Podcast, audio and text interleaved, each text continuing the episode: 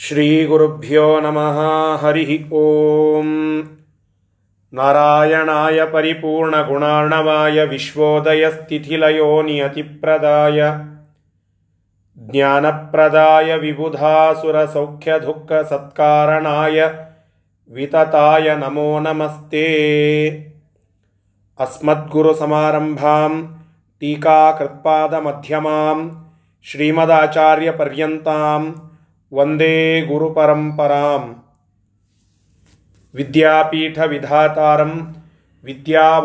ಚಂದಿರಂ ವಿದ್ಯಾರ್ಥಿ ವಿದ್ಯಾರ್ಥಿವತ್ಸಲಂ ವಂದೇ ಮಹಾಮಹಿಮಸದ್ಗುರುಂ ಶ್ರೀಗುರುಭ್ಯೋ ನಮಃ ಹರಿ ಓಂ ಪ್ರಥಮೋಧ್ಯಾಯದ ನಲವತ್ತೊಂಬತ್ತನೆಯ ಶ್ಲೋಕದವರೆಗೆ ಪಾಠ ಬಂದಿತ್ತು. ನಲವತ್ತೊಂಬತ್ತನೆಯ ಶ್ಲೋಕದಲ್ಲಿ ವರಾಹ ಪುರಾಣದ ಒಂದು ಮಾತನ್ನು ಉಲ್ಲೇಖ ಮಾಡಿದರು. ಅಥಥ್ಯಾನಿ ವಿತಥ್ಯಾನಿ ದರ್ಶಯಸ್ವ ಮಹಾಭುಜ ಪ್ರಕಾಶಂ ಕುರುಚಾತ್ಮಾನಂ ಅಪ್ರಕಾಶಂ ಚ ಮಾಂಕುರು ಶಿವನಿಗೆ ಪರಮಾತ್ಮ ವಿಷ್ಣು ಹೇಳ್ತಾ ಇದ್ದಾನಂತೆ. ಏನು ಅಂತಂದರೆ, ಯಾವುದು ಇಲ್ಲವೇ ಇಲ್ಲವೋ ಅಥತ್ಯ ಯಾವುದು ವಿತತ್ಯ ವಿತತ್ಯ ಅಂತಂದರೆ ಇದ್ದೂ ಅದು ವಿಪರೀತವಾಗಿರ್ತಕ್ಕಂತಹದ್ದು. ಅದಕ್ಕೆ ವಿರುದ್ಧವಾಗಿ ಇರತಕ್ಕಂತಹದ್ದು. ಹೀಗೆ ಅಥತ್ಯವಾದ, ವಿತತ್ಯವಾದ ವಿಚಾರಗಳನ್ನು ನೀನು ಒಂದು ಶಾಸ್ತ್ರ ಮಾಡಿ ಅದರಲ್ಲಿ ಕೂಡಿಸು. ಅದರಿಂದ ಅದನ್ನು ಪ್ರಖ್ಯಾತಗೊಳಿಸು. ಪ್ರಕಾಶಂ ಕುರು ಚ ಆತ್ಮಾನಂ. ನಿನ್ನನ್ನೇ ಅದರಲ್ಲಿ ಪ್ರಕಾಶಗೊಳಿಸಿಕೊ. ಅಂದರೆ, ನೀನೇ ಸರ್ವೋತ್ತಮ ಅಂತನ್ನುವಂತೆ ಅದರಲ್ಲಿ ತೋರಿಸಿಕೊ. ಅಪ್ರಕಾಶಂ ಚ ಮಾಂ ಕುರು, ಮಾಂ ಅಪ್ರಕಾಶಂ ಕುರು. ನನ್ನನ್ನು ಅದರಲ್ಲಿ ಬಹಳ ಹೈಲೈಟ್ ಮಾಡಬೇಡ. ನಾನು ಸರ್ವೋತ್ತಮ ಅಂತನ್ನೋದನ್ನು ಬಹಳ ಕಡೆಗೆ ಹೈಲೈಟ್ ಮಾಡಬೇಡ. ಅಲ್ಲೋ ಇಲ್ಲೋ ಒಂದು ಕಡೆಗೆ, ಎಲ್ಲೋ ಒಂದು ಕಡೆಗೆ ಇದ್ರೂ ಹೆಚ್ಚು ಅದನ್ನು ನೋಡಿದ ಕೂಡಲೇ ಅಸುರರಿಗೆ ಏನನ್ನಿಸಬೇಕು? ನೀನೇ ಸರ್ವೋತ್ತಮ ಅಂತ ಅನ್ನಿಸಬೇಕು. ಆ ಪ್ರಕಾರವಾಗಿ ಮೋಹಕವಾದ ಪಾಶುಪತಾದಿ ಶಾಸ್ತ್ರಗಳನ್ನು ನೀನು ಮಾಡು ಎಂಬುದಾಗಿ ಶಿವನಿಗೆ ಪರಮಾತ್ಮ ಆಜ್ಞೆಯನ್ನು ಮಾಡಿದ. ಇದರ ಅರ್ಥ ಏನು? ಪರಮಾತ್ಮ ಅಸುರರ ಮೋಹನ ಮಾಡುವುದಕ್ಕಾಗಿ ಈ ಎಲ್ಲ ಮಾತುಗಳನ್ನು ಶಿವನಿಗೆ ಹೇಳಿ ಶಿವನಿಂದ ಅಂತಹ ಪಾಶುಪತಾದಿ ಶಾಸ್ತ್ರಗಳನ್ನು ಮಾಡಿಸಿದ ಮತ್ತು ಶಿವನಿಂದ ಅದನ್ನು ಮಾಡಿಸಿದ್ದು ಅಸುರರ ಮೋಹನಕ್ಕಾಗಿ ಅಂದ ಮೇಲೆ ಯಾರು ಅಸುರರು ಅದನ್ನು ಅದೇ ರೀತಿಯಾಗಿ ತಿಳಿದುಕೊಂಡು ಅವರು ಮೋಕ್ಷವನ್ನು ಪಡೆಯದೆ ಅಂಧತಮಸ್ಸಿಗೆ ಹೋಗ್ತಾರೆ. ಇನ್ಯಾರು ಯೋಗ್ಯತೆ ಉಳ್ಳವರಾಗಿದ್ದಾರೋ ಅವರು ಅದನ್ನು ಅದೇ ರೀತಿಯಾಗಿ ಗ್ರಹಣ ಮಾಡದೆ ಇದು ಮೋಹನಕ್ಕಾಗಿ ಅಂತನ್ನೋದನ್ನು ಅರ್ಥ ಮಾಡಿಕೊಂಡು ಅದನ್ನು ಬಿಟ್ಟು ವಿಷ್ಣು ಸರ್ವೋತ್ತಮತ್ವವನ್ನೇ ಮುಖ್ಯವಾಗಿ ಗ್ರಹಣ ಮಾಡುತ್ತಾರೋ ಅವರು ಮೋಕ್ಷಕ್ಕೆ ಯೋಗ್ಯರಾಗ್ತಾರೆ. ಇಷ್ಟು ಇಲ್ಲಿಯ ತಾತ್ಪರ್ಯ. ಇದು ಎಲ್ಲಿ ಹೇಳಿದರು ಅಂತ ಕೇಳಿದರೆ ಐವತ್ತನೆಯ ಶ್ಲೋಕದಲ್ಲಿ ಹೇಳುತ್ತಾ ಇದ್ದಾರೆ. ಅದರ ಪಾಠ ಇವತ್ತು ಆಗಬೇಕು. ಸರಿ, ಐವತ್ತನೆಯ ಶ್ಲೋಕ. ಇತಿವಾರಾಹವಚನಂ ಇತಿವಾರಾಹವಚನಂ ಬ್ರಹ್ಮಾಂಡೋಕ್ತಂ ತಥಾ ಪರಂ ಬ್ರಹ್ಮಾಂಡೋಕ್ತಂ ತಥಾ ಪರಂ ಅಮೋಹಾಯ ಗುಣ ವಿಷ್ಣೋ ಅಮೋಹಾಯ ಗುಣ ವಿಷ್ಣೋ ರಾಕಾರಶ್ಚಿಚ್ಚರೀರತ ಆಕಾರಶ್ಚಿಚ್ಚರೀರತ ನಿರ್ದೋಷತ್ವಂ ತಾರತಮ್ಯಂ. ನಿರ್ದೋಷತ್ವಂ ತಾರತಮ್ಯಂ. ಮುಕ್ತಾನಾಂ ಅಪಿ ಚೋಚ್ಯತೆ. ಮುಕ್ತಾನಾಂ ಅಪಿ ಚೋಚ್ಯತೆ. ಏತದ್ವಿರುದ್ಧಂ ಯತ್ ಸರ್ವಂ. ಏತದ್ವಿರುದ್ಧಂ ಯತ್ ಸರ್ವಂ. ತನ್ಮೋಹ ಏತಿ ನಿರ್ಣಯಃ. ತನ್ಮೋಹ ಏತಿ ನಿರ್ಣಯ. ಈ ಐವತ್ತು ಮತ್ತು ಐವತ್ತೊಂದನೆಯ ಶ್ಲೋಕದಲ್ಲಿ ಮತ್ತೊಂದು ಪುರಾಣದ ಮಾತುಗಳನ್ನು ಇಲ್ಲಿ ಕೋಟ್ ಮಾಡ್ತಾ ಇದ್ದಾರೆ. ಮೊದಲಿಗೆ ಹೇಳಿದರು, ಇತಿ ವಾರಾಹ ವಚನಂ. ಈ ರೀತಿಯಾಗಿ ವರಾಹ ಪುರಾಣದಲ್ಲಿ ಬಂದಿರುವಂತಹ ಮಾತು ಯಾವುದು? ಈ ಹಿಂದೆ ಬಂದಿತ್ತಲ್ಲ ಏಷಮೋಹಂ ತ್ರಜಾಮ್ಯಾಶು ಯೋಜನಾನ್ ಮೋಹಯಿಷ್ಯತಿ ತ್ವಂಚ ರುದ್ರ ಮಹಾಬಾಹೋ ಮೋಹಶಾಸ್ತ್ರಾಣಿ ಕಾರಯ ಅಥತ್ಯಾನಿ ವಿತತ್ಯಾನಿ ದರ್ಶಯಸ್ವ ಮಹಾಭುಜ ಪ್ರಕಾಶಂ ಕುರು ಚಾತ್ಮಾನಂ, ಅಪ್ರಕಾಶಂ ಚ ಮಾಂ ಕುರು. ಇತಿ ವಾರಾಹ ವಚನ. ಇದು ವರಾಹ ಪುರಾಣದಲ್ಲಿ ಬಂದಿರತಕ್ಕಂತಹ ಮಾತು. ಮತ್ತೆ ತಥಾ ಅದೇ ಪ್ರಕಾರವಾಗಿ ಪರಂ ಬ್ರಹ್ಮಾಂಡ ಉಕ್ತಂ. ಇನ್ನೊಂದು ಬ್ರಹ್ಮಾಂಡ ಪುರಾಣದಲ್ಲಿ ಹೇಳಲ್ಪಟ್ಟಿದೆ. ಸುಮ್ಮನೆ ಚೇಷ್ಟೆಗೆ ಹೇಳುತ್ತೇನೆ ಬ್ರಹ್ಮಾಂಡೋಕ್ತಮ್ ಅಂದರೆ ಆ ಟಿ ವಿಯಲ್ಲಿ ಬ್ರಹ್ಮಾಂಡ ಗುರೂಜಿ ಅಂತ ಬಂದಿರ್ತಾನಲ್ಲ, ಅವ ಹೇಳುವ ಮಾತು ಅಂತ ಗ್ರಹಣ ಮಾಡಬೇಡಿ. ಬ್ರಹ್ಮಾಂಡೋಕ್ತಮ್ ಬ್ರಹ್ಮಾಂಡ ಪುರಾಣ ಅಂತ ಏನಿದೆಯಲ್ಲ ಸಾಕ್ಷಾತ್ ವೇದವ್ಯಾಸ ದೇವರು ರಚನೆ ಮಾಡಿರತಕ್ಕಂತಹ ಆ ಪುರಾಣದಲ್ಲಿ ಹೇಳಲ್ಪಟ್ಟಂತಹ ಮತ್ತೊಂದು ಮಾತು ಕೂಡ ವಿಷ್ಣುವಿನ ಸರ್ವೋತ್ತಮತ್ವವನ್ನೇ ಹೇಳುತ್ತದೆ. ವಿಷ್ಣುವಿನ ಸರ್ವೋತ್ತಮತ್ವಕ್ಕೆ ಪೂರಕವಲ್ಲದ ವಾಕ್ಯಗಳು ಅಸುರ ಮೋಹನಕ್ಕಾಗಿ ಎಂಬುದನ್ನು ಸಾಬೀತುಪಡಿಸ್ತದೆ ಯಾವ ಮಾತುಗಳು? ಅದಕ್ಕೆ ಹೇಳುತ್ತಾರೆ, ಅಮೋಹಾಯ ಗುಣ ವಿಷ್ಣು ಆಕಾರ ಚಿಚ್ಚರೀರತ. ಆ ಪರಮಾತ್ಮನ ಗುಣಾಹ ವಿಷ್ಣೋ ಗುಣಾಹ ವಿಷ್ಣು ಪರಮಾತ್ಮನ ಗುಣಗಳ ಆ ಸಮೂಹ ದಯವಿಟ್ಟು ಮ್ಯೂಟ್ ಮಾಡಬೇಕೆಲ್ಲರೂ.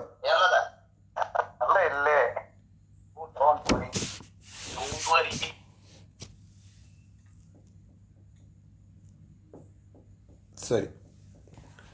ಆ ಪರಮಾತ್ಮನ ಗುಣಗಳ ರಾಶಿ ಏನಿದೆಯಲ್ಲ, ವಿಷ್ಣೋಹೋ ಗುಣಾಹ, ಯಾವ್ಯಾವ ಮತ್ತೆ ಆಕಾರ ಆಕಾರ ಏನೋ ಅದ್ಭುತವಾಗಿರ್ತಕ್ಕಂತಹ ಸಹಸ್ರ ಶೀರಷ ಪುರುಷ, ಸಹಸ್ರಾಕ್ಷ ಸಹಸ್ರಪಾತ್.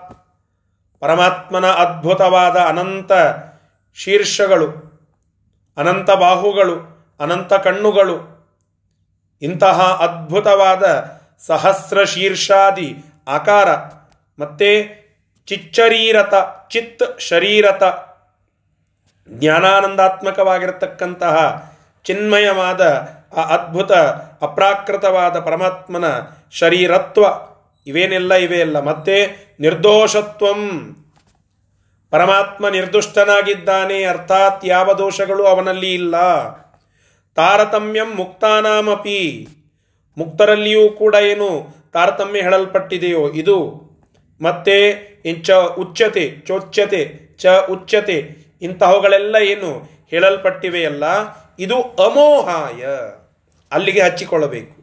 ಇದೆಲ್ಲ ಏನು ಹೇಳಿದೆಯಲ್ಲ ವಿಷ್ಣೋಹೋ ಗುಣ ವಿಷ್ಣೋಹೋ ಆಕಾರ ವಿಷ್ಣೋಹೋ ಚಿಚ್ಚರೀರತ, ವಿಷ್ಣೋಹೋ ನಿರ್ದೋಷತ್ವಂ, ತಾರತಮ್ಯಂ ಮುಕ್ತಾನಾಂ ಅಪಿ ತಾರತಮ್ಯಂ, ಚ ಉಚ್ಚತೆ ಅಮೋಹಾಯ. ಇವೆಲ್ಲ ಏನು ಶಾಸ್ತ್ರಗಳಲ್ಲಿ ಹೇಳಲ್ಪಟ್ಟಿವೆಯೋ, ಇದು ಮೋಹನಕ್ಕಾಗಿ ಅಲ್ಲ. ಅಂದರೆ ಪ್ರಶ್ನೆ ಏನು ಬರ್ತದೆ? ಆಚಾರ್ಯರೇ, ನೀವೆಲ್ಲ ಹೇಳಿದ್ರಿ.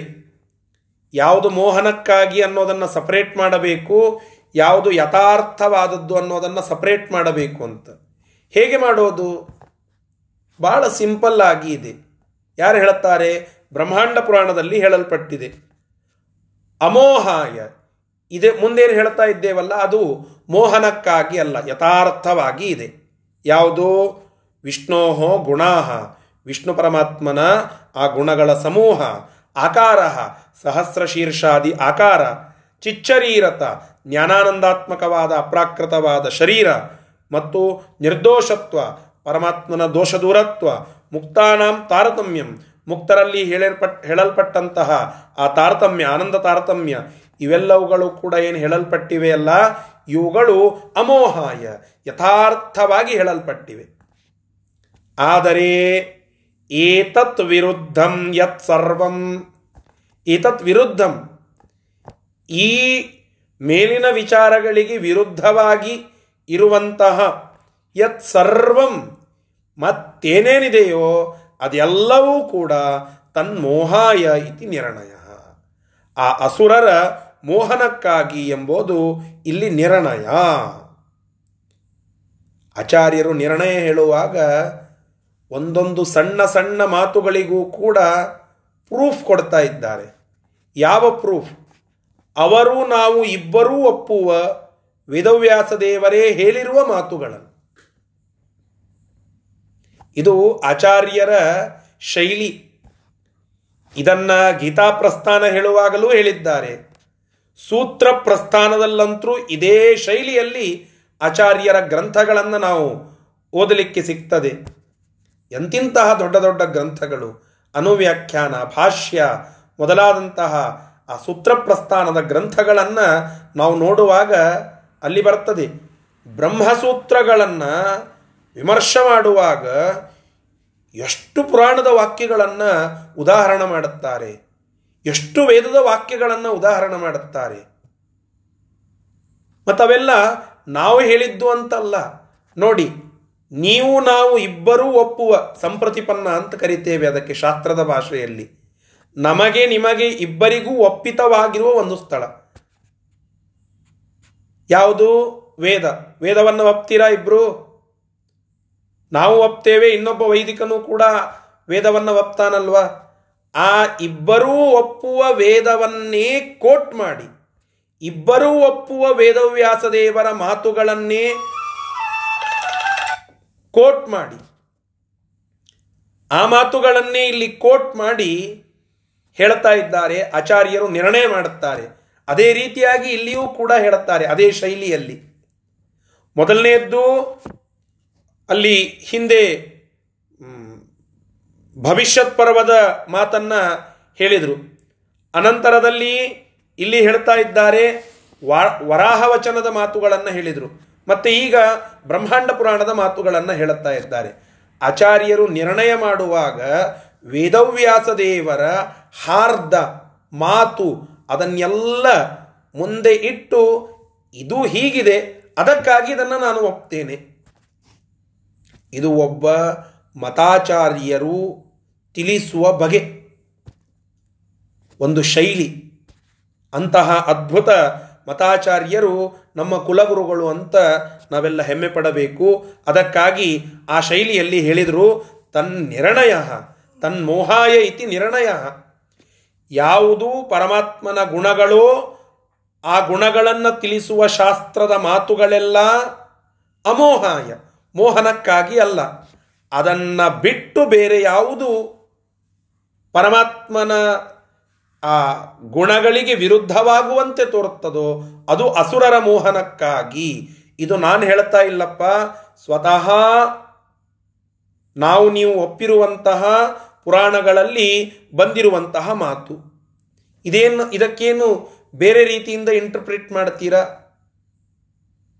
ಡೈರೆಕ್ಟಾಗಿ ಇದರ ಅರ್ಥ ಉಂಟು. ಇದನ್ನು ಹೀಗೆ ಗ್ರಹಣ ಮಾಡಬೇಕು ಎಂಬುದಾಗಿ ಇಂತಹ ಬ್ರಹ್ಮಾಂಡ ಪುರಾಣದಲ್ಲಿ ಹೇಳಿರುವಂತೆ ನಾವು ಪರಮಾತ್ಮನ ಸರ್ವೋತ್ತಮತ್ವವನ್ನು ಒಪ್ಪಬೇಕು. ಅದರಂತೆ ಉಳಿದ ಎಲ್ಲ ಮಾತುಗಳು ಯಾವುವು? ಕೆಲವು ಮಾತುಗಳು ಪರಮಾತ್ಮನ ಸರ್ವೋತ್ತಮತ್ವಕ್ಕೆ ವಿರುದ್ಧವಾಗಿವೆಯೋ ಅವುಗಳನ್ನು ಯೋಜಿಸಿಕೊಳ್ಳಬೇಕು. ಯಾಕೆ? ಸ್ವತಃ ಪುರಾಣಗಳೇ ಈ ಪ್ರಕಾರವಾಗಿ ನಮಗೆ ತಿಳಿಸಿವೆ ಎಂಬುದಾಗಿ ಆ ಬ್ರಹ್ಮಾಂಡ ಪುರಾಣದ ಮಾತುಗಳನ್ನು ಇಲ್ಲಿಗೆ ಉಪಸಂಹಾರ ಮಾಡುತ್ತಾರೆ ಆ ಮಾತನ್ನು. ಮತ್ತೆ ಮುಂದೆ ಇನ್ನೊಂದು ಮಾತನ್ನ ತೆಗೆದುಕೊಳ್ಳುತ್ತಾರೆ. ಆ ಸ್ಕಂದ ಪುರಾಣದ ಮಾತು. ಅದನ್ನ ಐವತ್ತ ಎರಡನೆಯ ಶ್ಲೋಕ ನಮಗೆ ತಿಳಿಸಿಕೊಡುತ್ತದೆ. ಆ ಮಾತನ್ನು ತಿಳಿಯೋಣ ಈಗ. ಸ್ಕಾಂದೇಪ್ಯುಕ್ತಂ ಶಿವೇನೈವ. स्कान्देऽप्युक्तम् शिवेनैव ಷಣ್ಮುಖಾಯೈವ ಸಾದರಂ षण्मुखायैव सादरम् ಶಿವಶಾಸ್ತ್ರೇಪಿ ತದ್ಗ್ರಾಹ್ಯಂ शिवशास्त्रेऽपि तद्ग्राह्यम् ಭಗವತ್ಶಾಸ್ತ್ರಯೋಗಿಯತ भगवच्छास्त्रयोगि यत् ಸ್ಕಾಂದೇ ಅಪಿ ಉಕ್ತಂ ಸ್ಕಂದ ಪುರಾಣದಲ್ಲಿಯೂ ಕೂಡ ಹೇಳಿದ್ದಾರೆ ಶಿವೇನೈವ ಷಣ್ಮುಖಾಯೈವ ಸಾದರಂ. ಯಾರು ಹೇಳಿದ್ದಾರೆ? ಶಿವನಿಂದ ಹೇಳಲ್ಪಟ್ಟಿದೆ. ಯಾರಿಗೆ ಹೇಳಲ್ಪಟ್ಟಿದೆ? ಆ ಶಿವನ ಮಗನಾದ ಷಣ್ಮುಖನಿಗೆ ಹೇಳಲ್ಪಟ್ಟಿದೆ. ಹೇಗೆ ಹೇಳಲ್ಪಟ್ಟಿದೆ?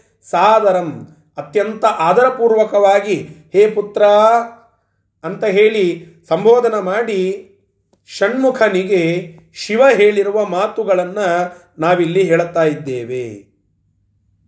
ಶಿವಶಾಸ್ತ್ರೇ ಅಪಿ ತದ್ಗ್ರಾಹ್ಯಂ ಭಗವತ್ಶಾಸ್ತ್ರಯೋಗಿಯತ. ಶಿವಶಾಸ್ತ್ರವಾಗಿರತಕ್ಕಂತಹ ಸ್ಕಂದ ಪುರಾಣದಲ್ಲಿಯೂ ಕೂಡ ಇಂತಹ ಕೆಲವು ಗ್ರಾಹ್ಯವಾದ ಮಾತುಗಳಿವೆ. ಅಂತಹ ಮಾತುಗಳು ಗ್ರಾಹ್ಯ, ಅದನ್ನು ಗ್ರಹಣ ಮಾಡಲಿಕ್ಕೆ ಯೋಗ್ಯ.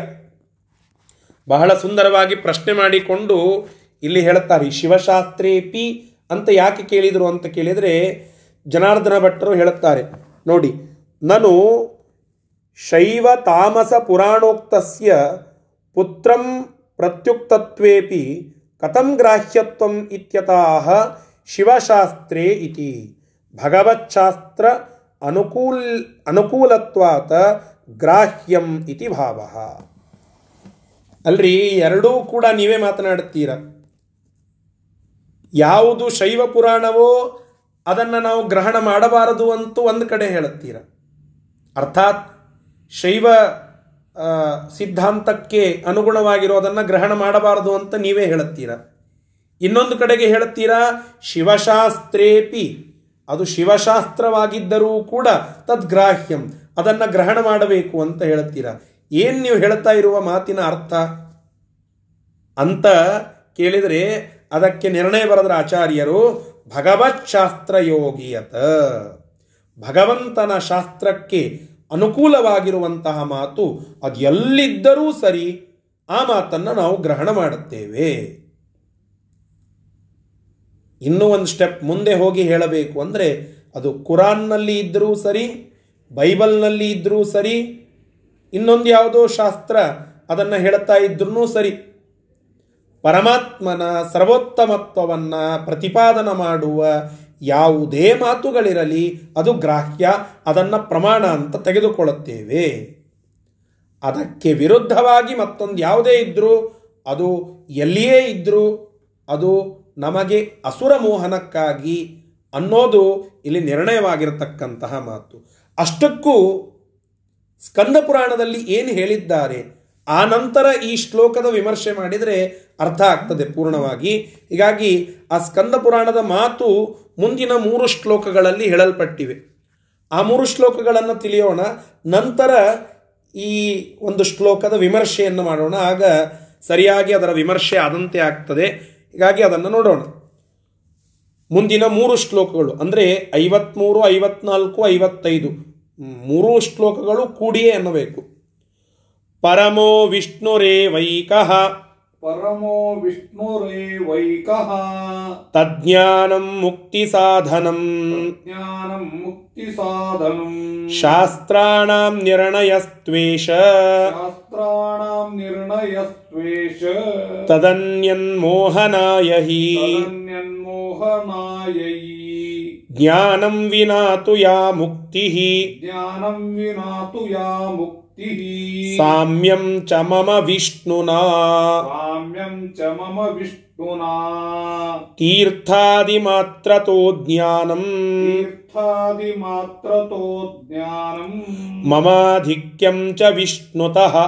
ममाधिक्यं च विष्णुतः ಅಭೇದಶ್ಚಾಸ್ಮದಾದೀನಾಂ अभेदचास्मदादीनाम् ಮುಕ್ತಾನಾಂ ಹರಿಣಾ ತಥಾ मुक्तानाम् हरिणा तथा ಇತ್ಯಾದಿ ಸರ್ವಂ ಮೋಹಾಯ इत्यादि सर्वम् मोहाय ಕಥ್ಯತೆ ಪುತ್ರನಾನ್ಯಥಾ कथ्यते पुत्रनान्यथा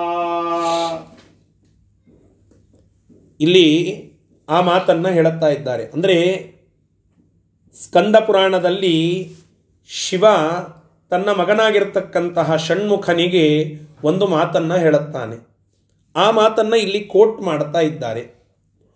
ಪರಮಃ ವಿಷ್ಣು ಏವ ಏಕಃ ತಜ್ಞಾನಂ ಮುಕ್ತಿ ಸಾಧನಂ. ನೋಡಪ್ಪ ಪುತ್ರ ಕೊನೆಯಲ್ಲಿದೆ ನೋಡಿ ಪುತ್ರ ಅಂತ ಹೇಳಿ. ಇತ್ಯಾದಿ ಸರ್ವಂ ಮೋಹಾಯ ಕಥ್ಯತೆ ಪುತ್ರನಾನ್ಯತ ಪುತ್ರ. ಅಂತ ಇದೆಯಲ್ಲ ಅದು ಸಂಬೋಧನ. ಹೇ ಮಗನೇ, ಹೇ ಪುತ್ರನೇ, ಪರಮಃ ವಿಷ್ಣು ಏವ, ಏಕಃ. ಸರ್ವೋತ್ಕೃಷ್ಟನಾಗಿರುವಂಥವನು, ಸರ್ವೋತ್ತಮನಾಗಿರುವಂಥವನು ಪರಮಾತ್ಮನೊಬ್ಬನೇ. ಅಂತಹ ಪರಮಾತ್ಮನ ತಜ್ಞಾನಂ ಆ ಪರಮಾತ್ಮನ ಕುರಿತಾಗಿರ್ತಕ್ಕಂತಹ ಜ್ಞಾನವನ್ನು ನಾವು ಪಡೆದುಕೊಂಡ್ರೇನೆ ಅದು ನಮಗೆ ಮುಕ್ತಿಗೆ ಸಾಧನವಾಗ್ತದೆ. ಅದರಿಂದಲೇನೆ ಮೋಕ್ಷ. ಶಾಸ್ತ್ರಾಣಾಂ ನಿರ್ಣಯ ತು ಏಷ ತದನ್ಯಾನ್ ಮೋಹನಾಯ ಹಿ ಈ ಎಲ್ಲ ಶಾಸ್ತ್ರಗಳು ಏನು ನಿರ್ಣಯ ಮಾಡಿವೆ ಅಂತಂದರೆ ಇದು. ಪರಮಾತ್ಮನೇ, ವಿಷ್ಣು ಪರಮಾತ್ಮನೇ ಶ್ರೇಷ್ಠ ಅವನ ಜ್ಞಾನವೇ ಜ್ಞಾನ ಸಾಧನ, ಆ ಜ್ಞಾನವೇ ಮುಕ್ತಿ ಸಾಧನ ಎಂಬುವುದನ್ನು ಎಲ್ಲ ಶಾಸ್ತ್ರಗಳು ನಿರ್ಣಯ ಮಾಡಿ ಹೇಳುತ್ತವೆ.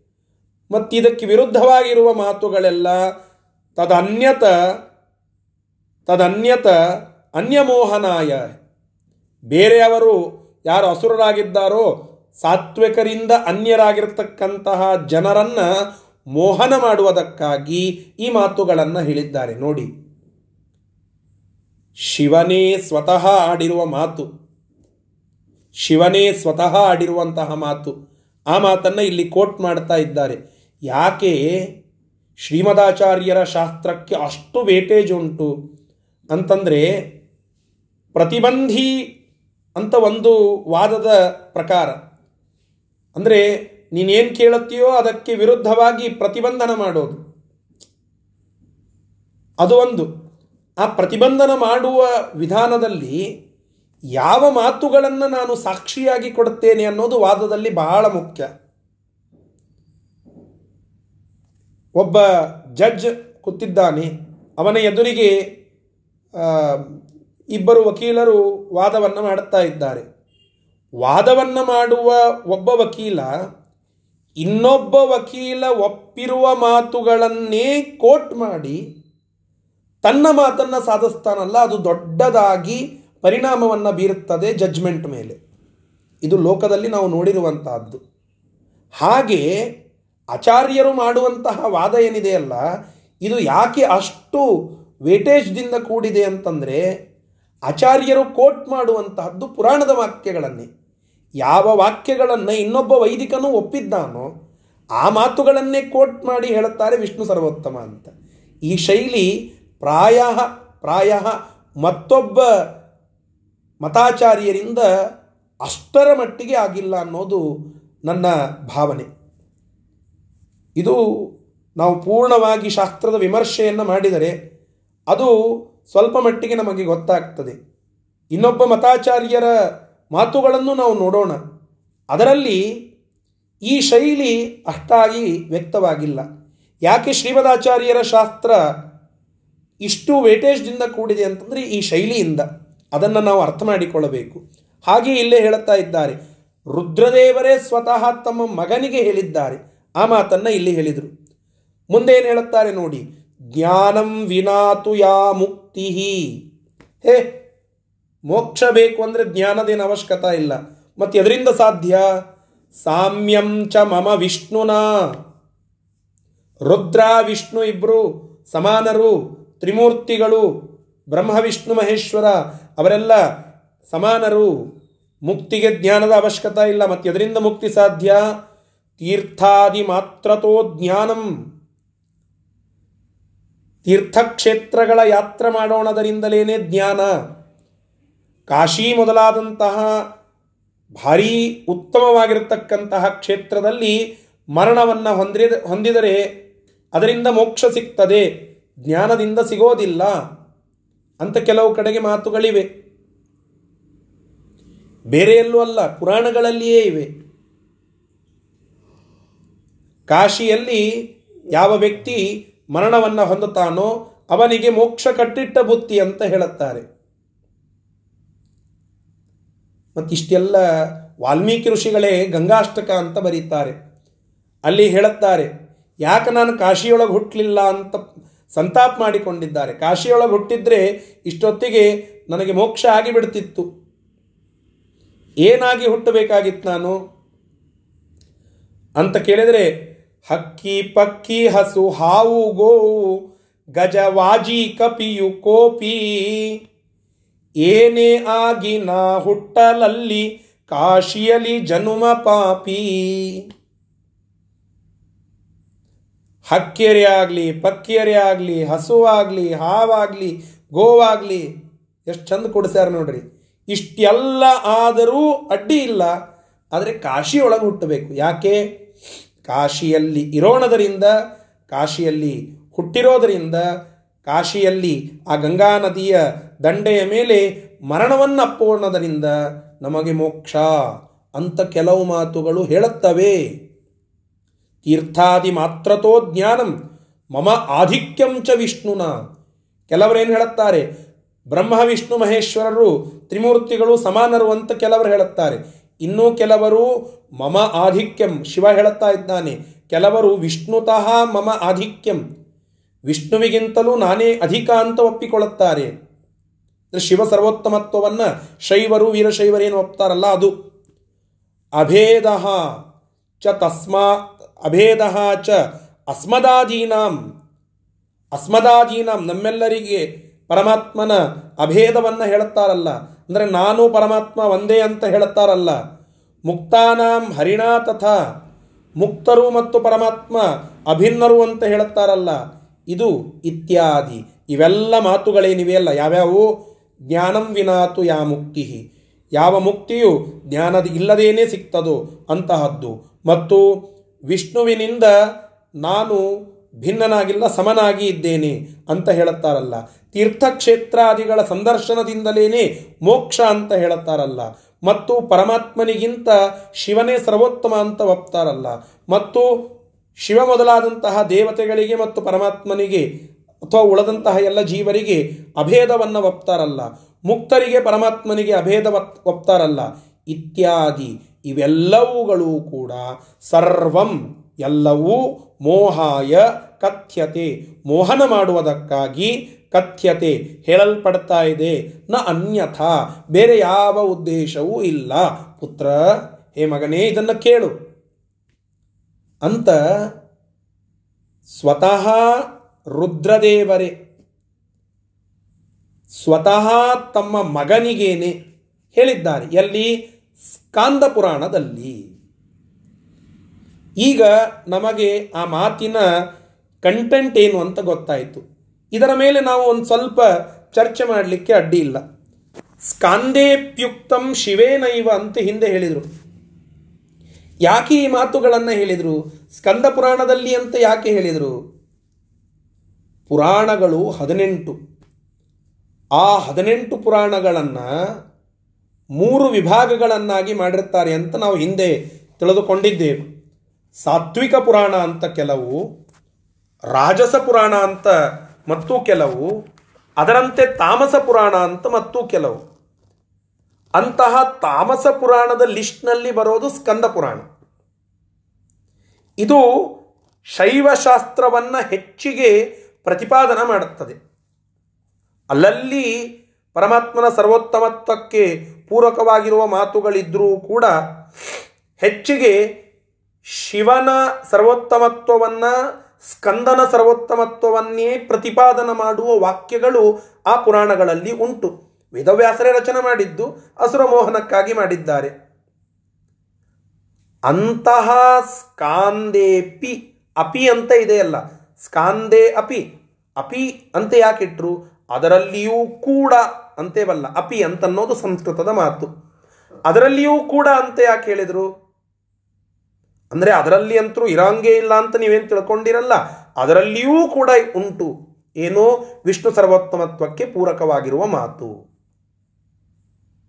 ಜನಾರ್ದನ ಭಟ್ಟರು ಸುಂದರವಾಗಿ ಒಂದೊಂದು ಒಂದೊಂದು ಮಾತಿನ ತಾತ್ಪರ್ಯವನ್ನು ತಿಳಿಸ್ತಾರೆ. ಸ್ಕಾಂದೇಪ್ಯುಕ್ತಂ ಅಂತ ಹೇಳಿದರು. ಒಂದು ಸ್ಕಂದ ಪುರಾಣದಲ್ಲಿಯೂ ಕೂಡ ಅಂತ ಯಾಕೆ ಹೇಳಿದರು? ಅದು ತಾಮಸವಾಗಿರುವ ಪುರಾಣವಾದರೂ ಅದರಲ್ಲಿ ಬಹುಭಾಗ ಪರಮಾತ್ಮನ ಸರ್ವೋತ್ತಮತ್ವಕ್ಕೆ ವಿರುದ್ಧವಾದ ಮಾತುಗಳಿದ್ದರೂ ಕೂಡ ನಾವು ಈ ಮಾತನ್ನು ಗ್ರಹಣ ಮಾಡುತ್ತೇವೆ. ಯಾಕೆ? ಭಗವತ್ ಶಾಸ್ತ್ರ ಯೋಗಿಯತ ಯಾವುದು ಭಗವಂತನ ಸರ್ವೋತ್ತಮತ್ವಕ್ಕೆ ಪೂರಕವಾಗಿದೆಯೋ ಅದು ಶಿವಶಾಸ್ತ್ರವಾಗಲಿ, ವಿಷ್ಣುಶಾಸ್ತ್ರವಾಗಲಿ, ಬೇಕಾದ್ದಿರಲಿ ತಾಮಸ ಆಗಲಿ ಸಾತ್ವಿಕ ಆಗಲಿ ರಾಜಸ ಆಗಲಿ ಯಾವುದೇ ಪುರಾಣ, ಯಾವುದೇ ಒಂದು ಭಾಗವಾಗಿದ್ದರೂ ಕೂಡ ಅದನ್ನು ಗ್ರಹಣ ಮಾಡುತ್ತೇವೆ. ಯಾಕೆ? ಭಗವತ್ ಶಾಸ್ತ್ರ ಯೋಗಿ ಅಂತ. ಈ ಮಾತು ಇದು ಸ್ಕಂದ ಪುರಾಣದಲ್ಲಿ ಬಂದಿದೆ. ಆದರೆ ಶಿವ ತನ್ನ ಮಗನಿಗೆ ಹೇಳಿರುವಂತಹ ಮಾತು ಇದು ಪ್ರಮಾಣ. ಯಾಕೆ? ಈ ಮಾತು ವಿಷ್ಣು ಸರ್ವೋತ್ತಮತ್ವಕ್ಕೆ ಪೂರಕವಾಗಿದೆ. ಇಷ್ಟು ನಿರ್ಣಯ. ಜನಾರ್ದನ ಭಟ್ರು ಬಿಡೋದಿಲ್ಲ, ಮುಂದೆ ಹೇಳುತ್ತಾರೆ ಮತ್ತೆ. ಶಿವೇನೈವ ಷಣ್ಮುಖಾಯೈವ ಅಂತ ಯಾಕೆ ಹೇಳಿದ್ರಪ್ಪ? ಅಂತ ಕೇಳಿದರೆ ಸ್ವಲ್ಪ ಡೀಪ್ ಆಗಿ ಹೋಗ್ತಾರೆ. ಒಂದು ಮಾತು ಪ್ರಮಾಣ ಅಂತ ಅನ್ನಿಸಿಕೊಳ್ಳಬೇಕು ಅಂದರೆ ಅದಕ್ಕೆ ಆಪ್ತಿ ಮೂಲತ ಬಹಳ ಮುಖ್ಯ ಅಂತ ಅನುವ್ಯಾಖ್ಯಾನದಲ್ಲಿ ಶ್ರೀಮದಾಚಾರ್ಯರು ಹೇಳುತ್ತಾರೆ. ಏನಪ್ಪ ಆಪ್ತಿ ಮೂಲ ಅಂತಂದರೆ ಮೂರು ವಿಚಾರಗಳು ಬೇಕಂತೆ ಅದಕ್ಕೆ. ಶ್ರೋತ್ರಾನುಕೂಲ್ಯ ವಕ್ತಾನುಕೂಲ್ಯ ಪ್ರಸಂಗಾನುಕೂಲ್ಯ. ಒಂದು ಮಾತನ್ನು ನಾನು ಕರೆಕ್ಟ್ ಆಗಿದೆ, ಪ್ರಮಾಣ ಅಂತ ಒಪ್ಪಿಕೊಳ್ಳುತ್ತೇನೆ ಅಂತ ಹೇಳಬೇಕು, ಅದು ಯಥಾರ್ಥವಾಗಿದೆ ಅಂತ ನಾವು ಒಪ್ಪಿಕೊಳ್ಳಬೇಕು ಅಂದರೆ ಯಾವ ವ್ಯಕ್ತಿಗೆ ಅದನ್ನು ಹೇಳುತ್ತಾ ಇದ್ದೇವಲ್ಲ. ಅವ ಶ್ರೋತೃ. ಆ ಶ್ರೋತೃ ಒಳ್ಳೆಯವನಾಗಿ ಇರಬೇಕು ಮತ್ತು ವಕ್ತ ಯಾವ ವ್ಯಕ್ತಿ ಅದನ್ನು ಹೇಳುತ್ತಾ ಇದ್ದಾನಲ್ಲ, ಆ ವಕ್ತ ಅವ ಎಲ್ಲ ಕರ್ಣಪಾಠವ, ತತ್ವಜ್ಞಾನದ ಪೂರ್ಣ ಅರ್ಥ ತಿಳಿದಂಥವನು ಹೀಗಾಗಿರಬೇಕು. ಇಂತಹ ವಕ್ತಾನುಕೂಲ್ಯ ಮತ್ತು ಶ್ರೋತ್ರಾನುಕೂಲ್ಯ. ಇದರ ಒಟ್ಟಿಗೆ ಯಾವ ಪ್ರಸಂಗದಲ್ಲಿ ಈ ಮಾತುಗಳನ್ನು ಹೇಳುತ್ತಾ ಇದ್ದಾನೆ, ಅದು ಕೂಡ ಮಹತ್ವ. ಈ ಮೂರು ಅನುಕೂಲತ ಇತ್ತು ಅಂದರೆ ಅದಕ್ಕೆ ಆಪ್ತತ್ವ ಅಂತ ಕರೀತಾರೆ, ಆಪ್ತಿಮೂಲತ್ವ ಅಂತ ಕರೀತಾರೆ. ಅಂತಹ ಆಪ್ತಿಮೂಲವಾಗಿರುವಂತಹ ಮಾತನ್ನ ಪ್ರಮಾಣ ಅಂತ ಒಪ್ಪಬೇಕು ಅಂತ ಆಚಾರ್ಯರು ಅನುವ್ಯಾಖ್ಯಾನದಲ್ಲಿ ತಿಳಿಸಿದ್ದಾರೆ. ಈ ಮಾತಿನಲ್ಲಿ ಹೇಳಿ, ಶ್ರೋತ್ರಾನುಕೂಲ್ಯ ಎಲ್ಲಿ ಉಂಟು ವಕ್ತಾನುಕೂಲ್ಯ ಎಲ್ಲಿ ಉಂಟು, ಮತ್ತು ಪ್ರಸಂಗಾನುಕೂಲ್ಯ ಎಲ್ಲಿ ಉಂಟು ಅಂತ ಕೇಳಿದರೆ ಅದಕ್ಕೆ ಹೇಳುತ್ತಾರೆ ವಕ್ತ ಯಾರು? ಶಿವ. ಶಿವ ಈ ಮಾತನ್ನ ಇಷ್ಟು ಸಾದರಂ, ಆದರಪೂರ್ವಕವಾಗಿ ಹೇಳುತ್ತಾ ಇದ್ದಾನಂತಂದರೆ ಅವನಿಗೆ ಆ ಮಾತಿನ ಮೇಲೆ ಗೌರವ ಉಂಟು. ಬೂಟಾಟಿಕೆಗೆ ಅದನ್ನು ಹೇಳುತ್ತಾ ಇಲ್ಲ. ಆದರಂ, ಸಾದರಂ, ಆದರದಿಂದ ಕೂಡಿದಂಥವನಾಗಿ ಹೇಳುತ್ತಾ ಇದ್ದಾನೆ. ಹೀಗಾಗಿ ಆ ಮಾತು ಅವನಿಂದ ಗೌರವಪೂರ್ವಕವಾಗಿ ಹೇಳಲ್ಪಟ್ಟದ್ದು ಆದ್ದರಿಂದ ವಕ್ತಾನುಕೂಲ್ಯತಾ ಉಂಟು. ಯಾರಿಗೆ ಹೇಳುತ್ತಾ ಇದ್ದಾನೆ? ಮಗನಿಗೆ. ಷಣ್ಮುಖ. ಸ್ವತಃ ತನ್ನ ಮಗನಿಗೆ ಹೇಳುತ್ತಾ ಇದ್ದಾನೆ ಅಂದ ಮೇಲೆ, ಆ ಮಗನು ತಂದೆಯ ಮಾತನ್ನ ಚೆನ್ನಾಗಿ ಕೇಳುವಂಥವನು ಅದಕ್ಕಾಗಿ ಅಲ್ಲಿ ಶ್ರೋತ್ರಾನುಕೂಲ್ಯವೂ ಉಂಟು. ಸುಮ್ಮನೆ ಶಿವ ಹೇಳಿದ್ದು ಅಂತ ಅಷ್ಟೇ ಹೇಳಲಿಲ್ಲ ಆಚಾರ್ಯರು. ಶಿವೇನೈವ ಷಣ್ಮುಖಾಯೈವ. ಸಾದರಂ, ಶಿವನಿಂದ ಷಣ್ಮುಖನಿಗೆ ಹೇಳಲ್ಪಟ್ಟ ಮಾತು. ಶಿವನಿಂದ ವಕ್ತಾನುಕೂಲ್ಯ ಮತ್ತೆ ಷಣ್ಮುಖನಿಗೆ ಶ್ರೋತ್ರಾನುಕೂಲ್ಯ. ಈ ವಕ್ತೃ ಶ್ರೋತೃ ಇಬ್ಬರೂ ಯೋಗ್ಯರಾಗಿದ್ದಾರೆ ಅಂದ ಮೇಲೆ ಅಲ್ಲಿ ಪ್ರಸಂಗ ಉಂಟು. ಶಾಸ್ತ್ರವನ್ನ ನಿಶ್ಚಿತವಾಗಿ ತಿಳಿಸುವ ಪ್ರಸಂಗ ಉಂಟು. ಅದಕ್ಕಾಗಿ ಶ್ರೋತ್ರಾನುಕೂಲ್ಯ ವಕ್ತಾನುಕೂಲ್ಯ ಮತ್ತು ಪ್ರಸಂಗಾನುಕೂಲ್ಯದಿಂದ ಕೂಡಿದ ಆಪ್ತಿಮೂಲತ್ವವನ್ನು ಹೊಂದಿರುವ ಈ ಸ್ಕಂದ ಪುರಾಣ, ತಾಮಸ ಪುರಾಣವಾದರೂ ಆ ಸ್ಕಂದ ಪುರಾಣದಲ್ಲಿ ಹೇಳಲ್ಪಟ್ಟ ಮಾತೇನಿದೆಯಲ್ಲ ಇದು ಅತ್ಯಂತ ಪ್ರಮಾಣ ಶ್ರೇಷ್ಠವಾದದ್ದು ಅನ್ನೋದು ಇಲ್ಲಿ ನಮಗೆ ಟಿಪ್ಪಣಿಕಾರರು ವಿಶಿಷ್ಟ ಅಂಶಗಳನ್ನು ತಿಳಿಸಿಕೊಡ್ತಾರೆ. ಇಷ್ಟು ಈ ಒಂದು ಪುರಾಣ, ಸ್ಕಂದ ಪುರಾಣದಲ್ಲಿ ಹೇಳಲ್ಪಟ್ಟಂತಹ ಮಾತು. ತಾಮಸವಾದರೂ ಅದನ್ನು ಗ್ರಹಣ ಮಾಡಬೇಕು. ಯಾಕೆ? ಅದು ವಿಷ್ಣು ಆಧಿಕ್ಯಕ್ಕೆ ಅನುಕೂಲವಾಗಿ ಇದೆ. ಇನ್ನೊಂದು ಪದ್ಮಪುರಾಣದಲ್ಲಿ ಕೆಲವು ಮಾತುಗಳನ್ನು ಹೇಳುತ್ತಾರೆ. ಆ ಮಾತುಗಳು ಮುಂದಿನ ಕೆಲವು ಶ್ಲೋಕಗಳಲ್ಲಿ ಹೇಳಲ್ಪಟ್ಟಿವೆ. ಅವುಗಳನ್ನು ಒಂದು ಐದತ್ತು ನಿಮಿಷ ನೋಡೋಣ. ಏನು ಹೇಳುತ್ತಾರೆ ನೋಡಿ. ಉಕ್ತಂ ಪದ್ಮಪುರಾಣೇ ಚ ಪದ್ಮಪುರಾಣೇ ಚ ಶೈವ ಏವ ಶಿವೇನ ತು ಶೈವ ಏವ ಶಿವೇನ ತು ಯದುಕ್ತಂ ಹರಿಣಾ ಪೂರ್ವಂ ಯದುಕ್ತಂ ಹರಿಣಾ ಪೂರ್ವಂ ಉಮಾಯೈ ಪ್ರಾಹ ತದ್ಧರಃ ಮಾಯೈ ಪಾ- ಪ್ರಾಹ ನೋಡಿ ಪದ್ಮಪುರಾಣೇ ಚ ಶೈವೇ ಏವ ಶಿವೇನತು ಉಕ್ತಂ ಪದ್ಮಪುರಾಣೇ, ಪದ್ಮಪುರಾಣದಲ್ಲಿ ಶೈವೇ. ಅದರ ಮೊದಲನೇ ಭಾಗ ಒಂದು ಪೂರ್ವಪಕ್ಷದಂತೆ ಇರುವ ಆ ಶಿವನ ಸರ್ವೋತ್ತಮತ್ವವನ್ನು ತೋರಿಸುವ ಆ ಒಂದು ಪುರಾಣದಲ್ಲಿ ಶಿವೇನತು ಶಿವನಿಂದಲೇನೆ ಉಕ್ತಂ ಹೇಳಲ್ಪಟ್ಟಿದೆ. ಯದುಕ್ತಂ ಹರಿಣಾ ಪೂರ್ವಂ. ಯಾರು ಅವರಿಗೆ ಯಾರು ಹೇಳಿದ್ರು? ಶಿವನಿಗೆ ಯಾರು ಹೇಳಿದ್ರಿ ಮಾತು? ಅಂತ ಕೇಳಿದರೆ, ಯದುಕ್ತಂ ಹರಿಣಾ ಪೂರ್ವಂ. ಶ್ರೀಹರಿ ಪರಮಾತ್ಮನೇ ಸ್ವತಃ ಪರಮ, ಆ, ವಿಷ್ಣು ಪರಮಾತ್ಮನೇ ಶಿವನಿಗೆ ಹಿಂದೆ ಹೇಳಿದ್ದು, ಅದನ್ನ ಉಮಾಯೈ ತದ್ಹರಹ ಪ್ರಾಹ. ಆ ಹರನು, ಅಂದರೆ ಶಿವನು ಉಮಾಯೈ, ತನ್ನ ಪತ್ನಿಯಾಗಿರತಕ್ಕಂತಹ ಉಮಾದೇವಿಗೆ ಪ್ರಾಹ, ಚೆನ್ನಾಗಿ ಅದನ್ನು ಬೋಧಿಸಿದ, ಹೇಳಿದ. ಇಲ್ಲಿ ಒಂದು ಸೂಕ್ಷ್ಮ ಉಂಟು. ಏನಂತಂದ್ರೆ ಸ್ಕಾಂದ ಪುರಾಣ, ಅದು ತಾಮಸ ಪುರಾಣ. ಆ ತಾಮಸ ಪುರಾಣದಲ್ಲಿಯೂ ಕೂಡ ಹೇಳಿದ್ದಾರೆ ಅಂತಂದ್ರೆ ಒಪ್ಪಬಹುದು.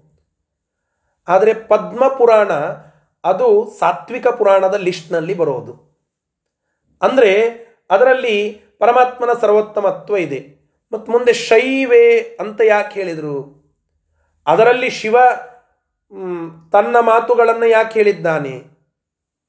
ಶೈವೆ ಅಂತಂದರೆ ಶಿವಶಾಸ್ತ್ರ ಅಂತ ಅರ್ಥ.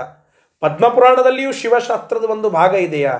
ಅಂತ ಕೇಳಿದರೆ ಭಾರಿ ರೋಚಕವಾಗಿರುವ ಒಂದು ವಿಚಾರವನ್ನು ನಮಗೆ ಟಿಪ್ಪಣಿಕಾರರು ತಿಳಿಸಿಕೊಡುತ್ತಾರೆ. ಪದ್ಮಪುರಾಣದಲ್ಲಿ ಎರಡು ಕಾಂಡಗಳಿವೆ. ರಾಮಾಯಣದಲ್ಲಿ ಹೇಗೆ ಕಾಂಡಗಳಿವೆಯಲ್ಲ ಹಾಗೆ ಪದ್ಮಪುರಾಣದಲ್ಲಿ ಎರಡು ಕಾಂಡಗಳಿವೆ. ಪದ್ಮಪುರಾಣೆ ಕಾಂಡದ್ವಯಂ ಅಂತ ಜನಾರ್ದನ ಭಟ್ಟರ ಟಿಪ್ಪಣಿ. ಎರಡು ಕಾಂಡಗಳಿವೆ. ಯಾವ ಎರಡು ಕಾಂಡ ಪೂರ್ವಕಾಂಡ ಉತ್ತರಕಾಂಡ ಅಂತ ಎರಡು. ಈ ಪೂರ್ವಕಾಂಡದಲ್ಲಿ ಆಕ್ಷೇಪದ ಅಂಶಗಳು ಬರ್ತವೆ ಆಕ್ಷೇಪದ ಅಂಶಗಳು ಅಂತಂದರೆ ಮೊದಲಿಗೆ ಕ್ವಶನ್ ಮಾಡುವಂತಹದ್ದು ಆ ಕಾಂಡದಲ್ಲಿ ಬರ್ತದೆ ಅದಕ್ಕೆ ಸಿದ್ಧಾಂತ ಉತ್ತರಕಾಂಡದಲ್ಲಿ ಬರ್ತದೆ ಹೀಗೆ ಪೂರ್ವಪಕ್ಷ ಮತ್ತು ಸಿದ್ಧಾಂತ ಎರಡೂ ಕೂಡಿ ಒಂದು ಪುರಾಣ ಪದ್ಮ ಪುರಾಣ ಅಂತ ಆಗಿದೆ. ಆ ಪೂರ್ವಪಕ್ಷದ ಅಂಶದಲ್ಲಿ ಶಿವ ತನ್ನ ಸರ್ವೋತ್ತಮತ್ವವನ್ನು ಸಾಧಿಸುವಂತಹ ಕೆಲವು ಮಾತುಗಳು ಆಡಿದ್ದೂ ಬರುತ್ತದೆ. ಸ್ವಲ್ಪ ಕೆಲವು ಕಡೆಗೆ. ಅಂತಹ ಪದ್ಮಪುರಾಣದ ಮೊದಲನೆಯ ಭಾಗವಾಗಿರುವ ಶಿವನ ಸರ್ವೋತ್ತಮತ್ವವನ್ನು ಅಲ್ಲಲ್ಲಿ ತೋರಿಸಿರುವ ಭಾಗದಲ್ಲಿಯೂ ಕೂಡ ಶಿವ ಉಮಾದೇವಿಗೆ ಶ್ರೀಹರಿಯಿಂದ ತನಗೆ ಹೇಳಲ್ಪಟ್ಟ ಮಾತುಗಳನ್ನು ಹೇಳಿದ. ಇಷ್ಟು ಈ ಶ್ಲೋಕದ ಭಾವ. ಏನು ಹೇಳಿದ? ಅಂತ ಕೇಳಿದರೆ ಮುಂದಿನ ನಾಲ್ಕು ಶ್ಲೋಕಗಳು ಅದನ್ನು ನಮಗೆ ತಿಳಿಸಿಕೊಡುತ್ತದೆ. ತ್ವಾಮಾರಾಧ್ಯ ತಥಾ ಶಂಭೋ. ತ್ವಾಮಾರಾಧ್ಯ ತಥಾ ಶಂಭೋ. ಗ್ರಹಿಷ್ಯಾಮಿ ವರಂ ಸದಾ. ಗ್ರಹಿಷ್ಯಾಮಿ ವರಂ ಸದಾ. ದ್ವಾಪರಾದೌ ಯುಗೆ ಭೂತ್ವಾ. ದ್ವಾಪರಾದೌ ಯುಗೆ ಭೂತ್ವಾ. ಕಲಯಾ ಅಮಾನುಷಾದಿಷು ಅಮಾನುಷಾದಿಷು ಸ್ವಾಗಮೈ ಕಲ್ಪಿತೈಸ್ತ್ವಂ ಚ. ಸ್ವಾಗಮೈ ಕಲ್ಪಿತೈಸ್ತ್ವಂ ಚ. ಜನಾನ್ ಮದ್ವಿಮುಖಾನ್ ಕುರು. ಜನಾನ್ ಮದ್ವಿಮುಖಾನ್ ಕುರು. ಮಾಂ ಚ ಗೋಪಯ ಏನ ಸ್ಯಾತ್. ಮಾಂ ಚ ಗೋಪಯ ಸೃಷ್ಟಿರೇಶೋತ್ತರಾಧರ.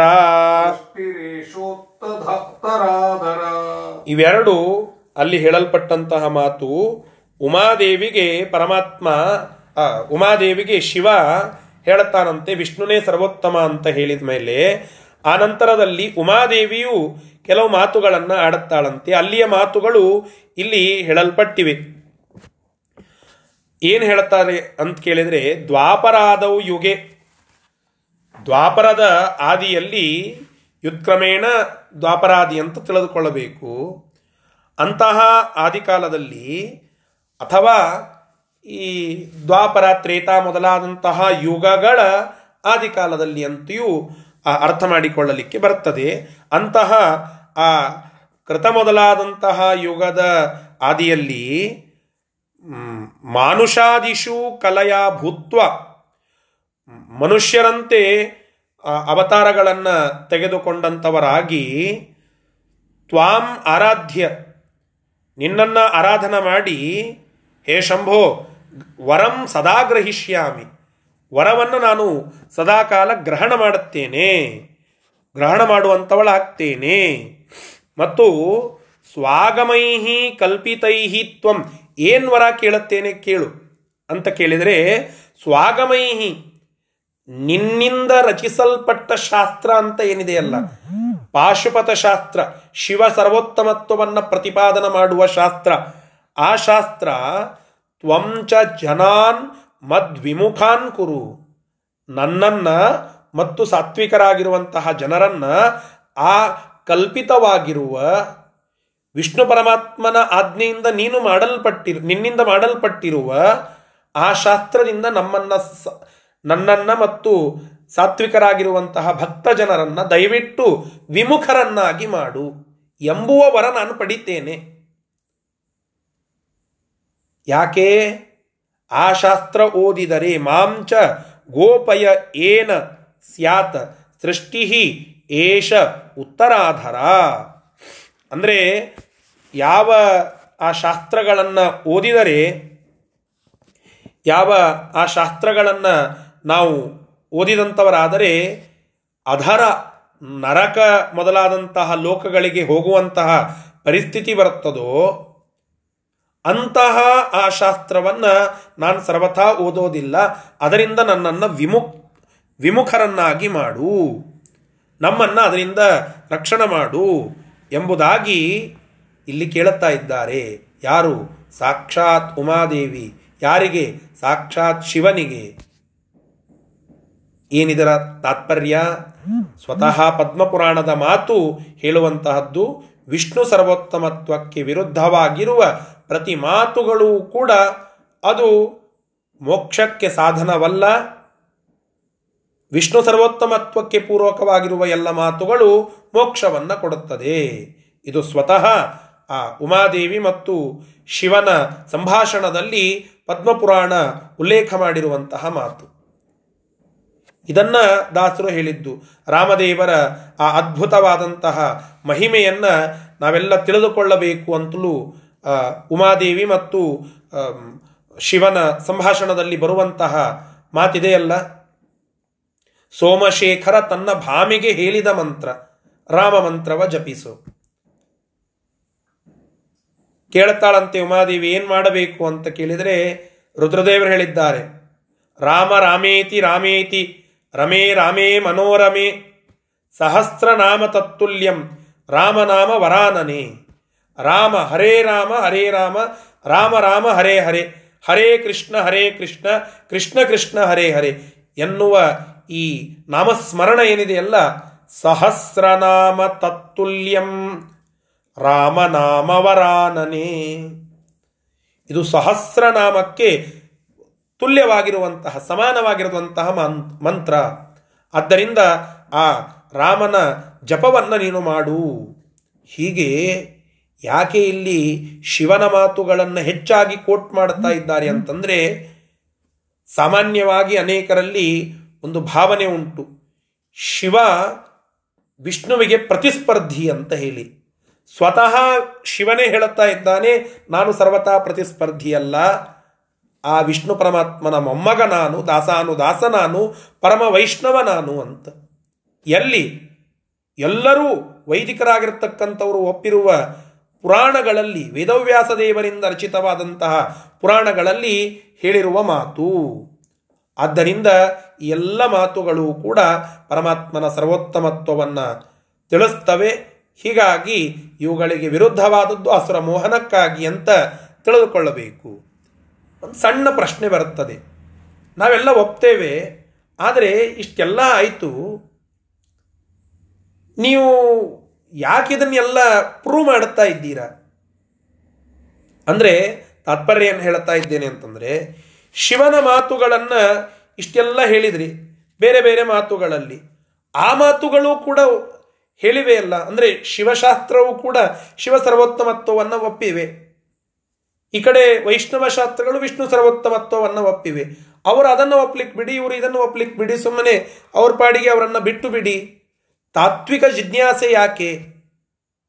ಅಂತ ಸಣ್ಣದೊಂದು ಪ್ರಶ್ನೆ ಬರಬಹುದು. ಆ ಪ್ರಶ್ನೆಯನ್ನು ಹಿನ್ನೆಲೆಯಾಗಿಟ್ಟುಕೊಂಡು ಮುಂದಿನ ಅನೇಕ ಮಾತುಗಳನ್ನು ನಾಳೆಯ ದಿನ ತಿಳಿಯೋಣ. ಶ್ರೀಕೃಷ್ಣಾರ್ಪಣ ಮಸ್ತು ಹರಯೇ ನಮಃ.